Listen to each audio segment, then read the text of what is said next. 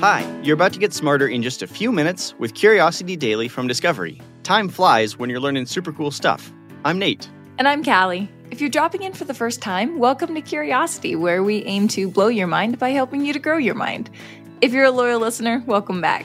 Today, you'll learn about how researchers have been able to grow embryos that have three genetic parents, how European moles can shrink a tenth of their size during winter, and whether or not being kind to diagnosed narcissists makes any changes in their behavior. Without further ado, let's satisfy some curiosity. Callie, did you know that making children with three parents is not only possible, but it's actually already been done? And the results were pretty surprising. Yeah, I'd be a little bit surprised too if it took three people to make a baby. I'm just saying that's not something you can normally do. Do we need to have like a conversation about the birds and the bees or I, I think I get how it normally works. yeah, that's that's not the issue here. Uh, because of, you know, questions like that, these experiments are really controversial and they're actually illegal in a lot of countries around the world. But researchers have recently shown that not only is it possible, but children with genetic material from three parents seem to actually develop supremely similarly to children who have the traditional two parents. Okay, I'm absolutely hooked. You have to tell me how they did this. All right, so this first happened in 2016 with a technique called mitochondrial replacement therapy, or MRT. Scientists took an egg from one woman and separated out the mitochondria, which is part of the cellular structure, from the DNA. And then they put this altered DNA into another egg from a female donor so now it's taking DNA from one egg and putting it in another. So it now contains genetic material from two women. And that altered egg is then fertilized by the father. And there you go. You have a child born from three parents the father, the mother with the majority of her DNA, and the donor woman with the egg and her mitochondria. One child, genetic material from three parents.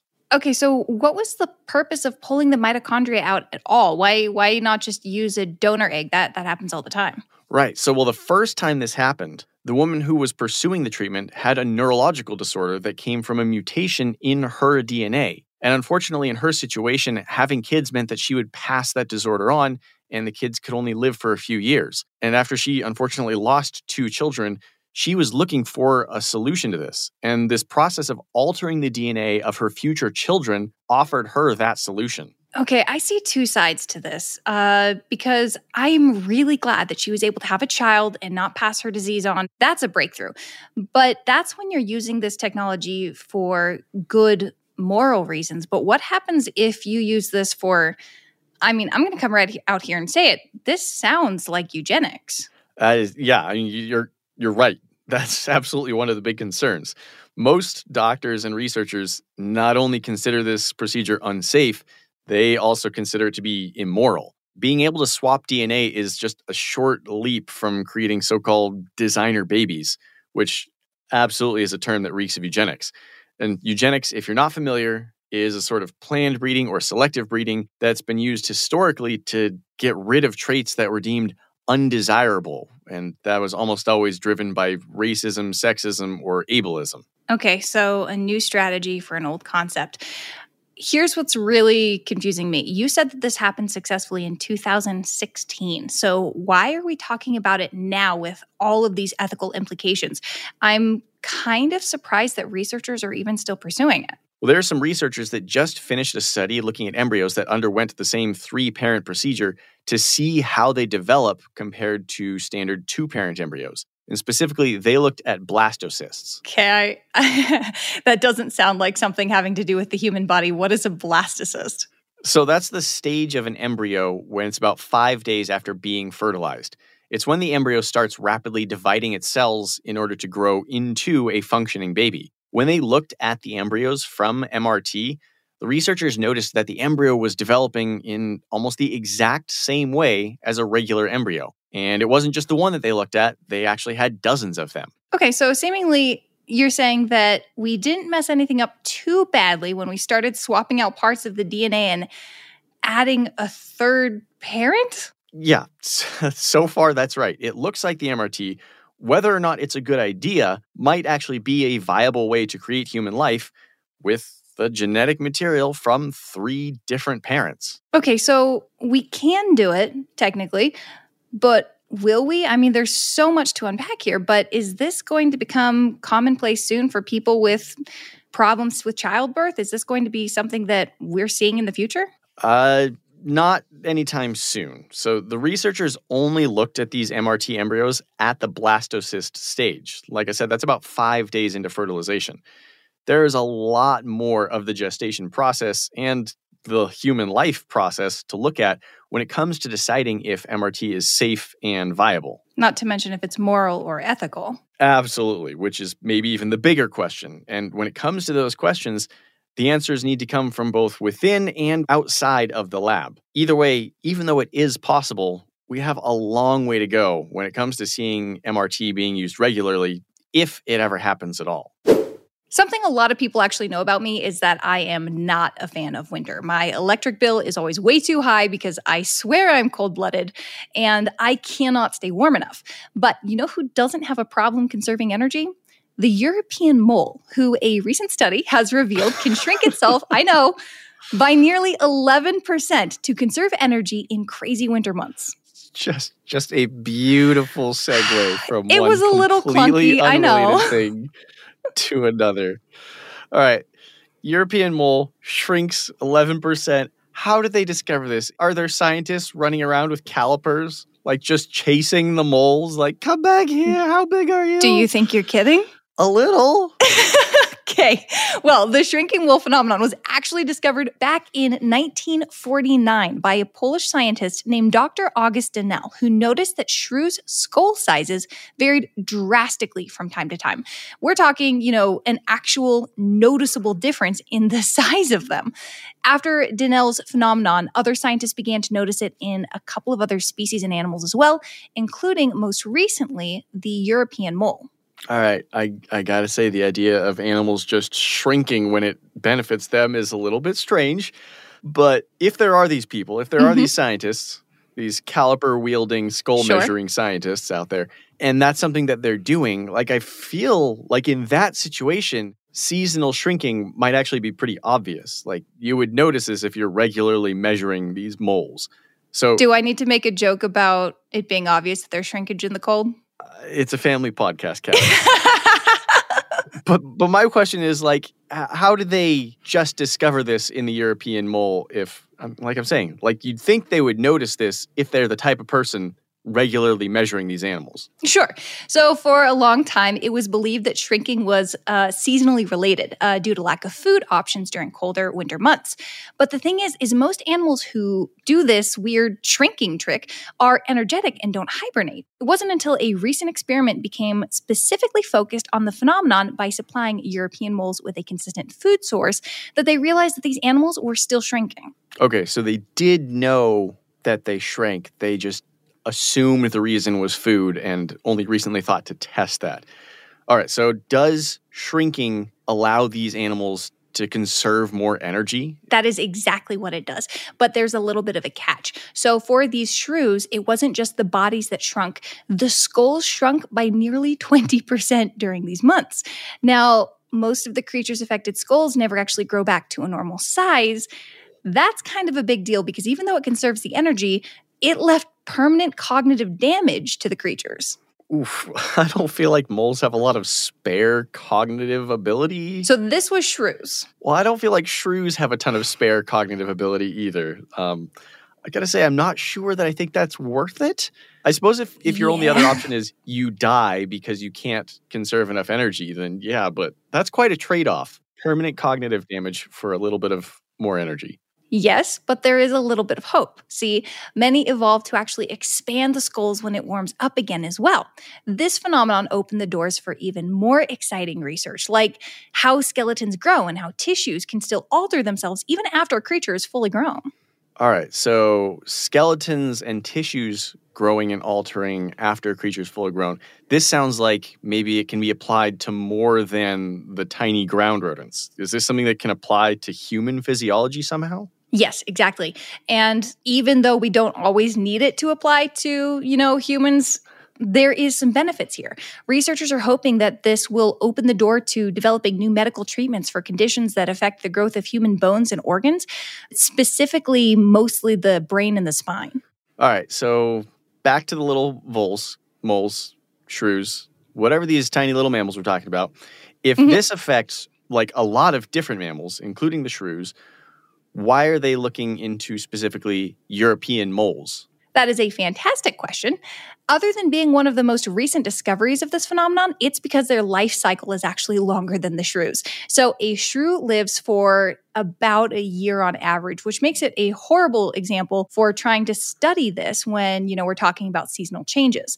The European mole lives 3 times that long, for about 3 years on average, which gives us a much bigger window of, you know, chance to study the creature. All right, so moles live longer. That's good. But again, Mhm. why the European mole versus, say, a nice American mole, the Atlanta, Georgia mole? the Atlanta, Georgia mole. Assuming there's, I don't know if there's such a thing. Throwing that out there. But Now I'm going to look it up. why the European mole? Okay, glad you asked. Because the experiment was actually a compare and contrast. Researchers borrowed European mole skulls from across two years from a university. They also borrowed skulls of Spanish moles. Now, these moles live in wildly different climates, obviously. You know, one's very warm, one's very cold. Their hypothesis that the Spanish mole would shrink during the summer and the European mole would shrink during the winter. Well, first off, European Mole Skulls is a great band name. Dibs on the band We've name. had several good ideas for that. That's throw that on the list. we have a lot of bands at this point. we really should learn to play instruments. Um, Yeah. okay, so what was what was the verdict with these moles? Did the Spanish moles and the European moles shrink as expected? See, that's the fascinating part. Uh, Remember how I said that this doesn't happen to a lot of creatures? So the European moles, as expected, shrunk by 11%, but then regrew by 4% in the spring. This actually repeated the following winter as well. So again, good thing they were studying moles, not shrews, because they had a second winter to look at. The Spanish mole, though, there were no significant changes, not even during a scarcity of food resources. Does that mean that this is about evolutionary necessity? Like it's something that has to be part of them genetically versus just a lack of food? It's not them starving and shrinking? Yeah, no, exactly. And now the researchers want to observe the phenomenon in living creatures to figure out how this evolutionary, basically a hack, occurred. As I said earlier, future research could even find a way to harness that energy saving into experiments for humans to figure out a way to save energy too. All right, well, that's my plan for the winter. If it starts getting too cold, I'm just going to shrink down to five foot four. we'll see what it does to your cognitive abilities. I don't know about you, but I think most people can say that they've come across a narcissist once or twice in their lives. It's definitely an interesting topic, and recent research suggests that there might be a better way to manage interactions with narcissists than previously known. Okay, you're right. That's actually really fascinating.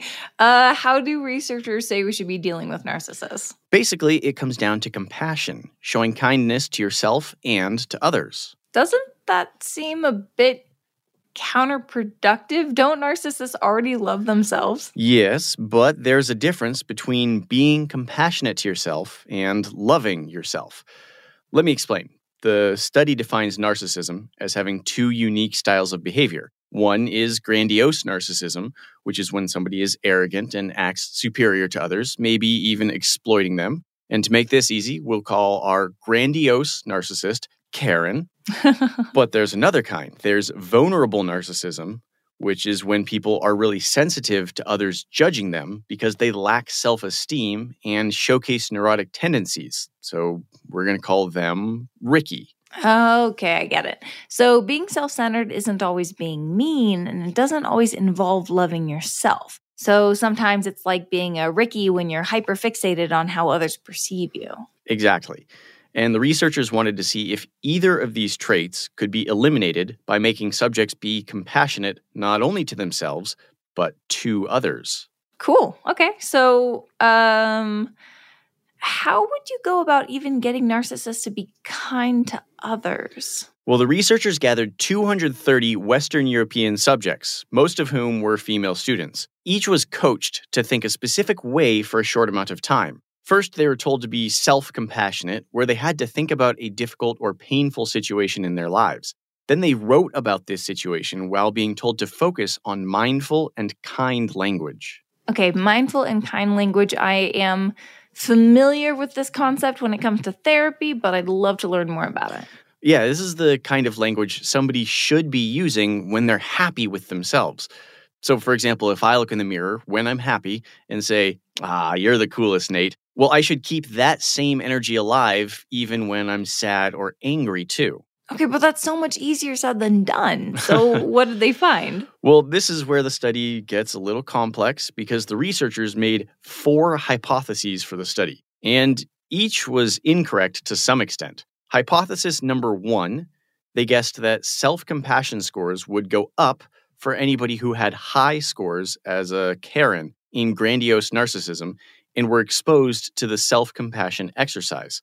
And surprisingly, this wasn't the case. Wait, really? Okay, so how so? There was no change in their self compassion, meaning there was no link found between being nice to yourself and being a Karen. Hypothesis number two guessed that subjects with grandiose narcissism would have trouble showing compassion for others, especially after exposure to self compassion. And this one was only partially true. How? Well, first, I want to point out that the other end of the spectrum of compassion, which is what the researchers call other compassion or OC, it's the same rule of thumb, except you treat others with mindfulness and kindness when you're upset. And for the study, you wrote about someone else's painful situation. Whichever assessment was being tested, the subject had to write around 200 words. And you'd think that would be a difficult task for a narcissist, right? Yeah, and even then, it was only for those who scored high in what the researchers called the exploitative entitled subcomponent to grandiose narcissism. This is the subgroup of people who are actually more likely to exploit somebody for their personal gain. For everybody else, other compassion actually increased.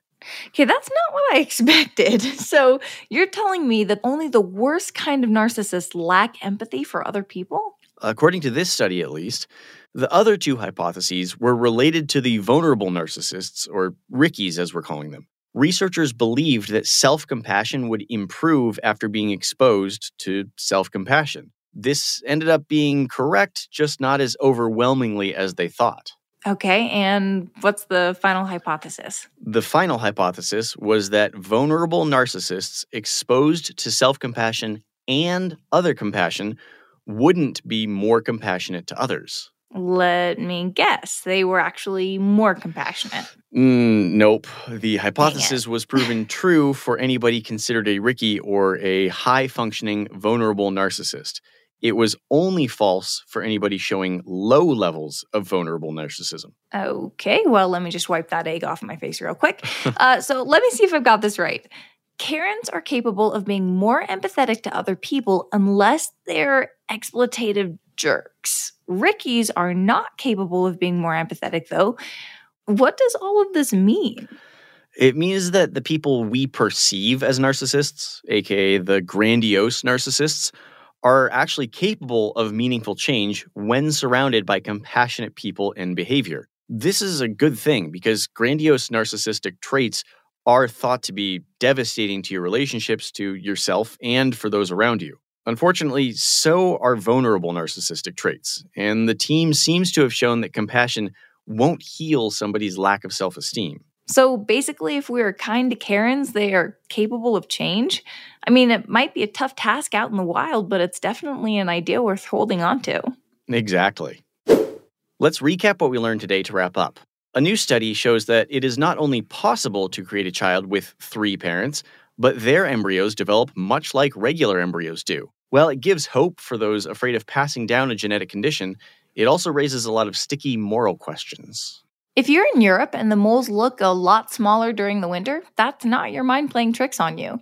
Scientists have discovered that certain species of mole are able to shrink their body mass by up to 11% to conserve energy during the winter. Future experiments could even unlock why this occurs evolutionarily, and maybe a way for humans to conserve energy in a similar way. New research shows that the easiest way to fight narcissism is with a little good old fashioned kindness. Most grandiose narcissists were found to show more empathy for other people when introduced to compassionate language. Unfortunately, vulnerable narcissists might need to find help another way, since the study found no difference whatsoever to the addition of compassion for them. Curiosity Daily is produced by Wheelhouse DNA for Discovery. You can follow our show wherever you get your podcasts, and we would love it if you could take a second to leave us a five star review on Apple Podcasts.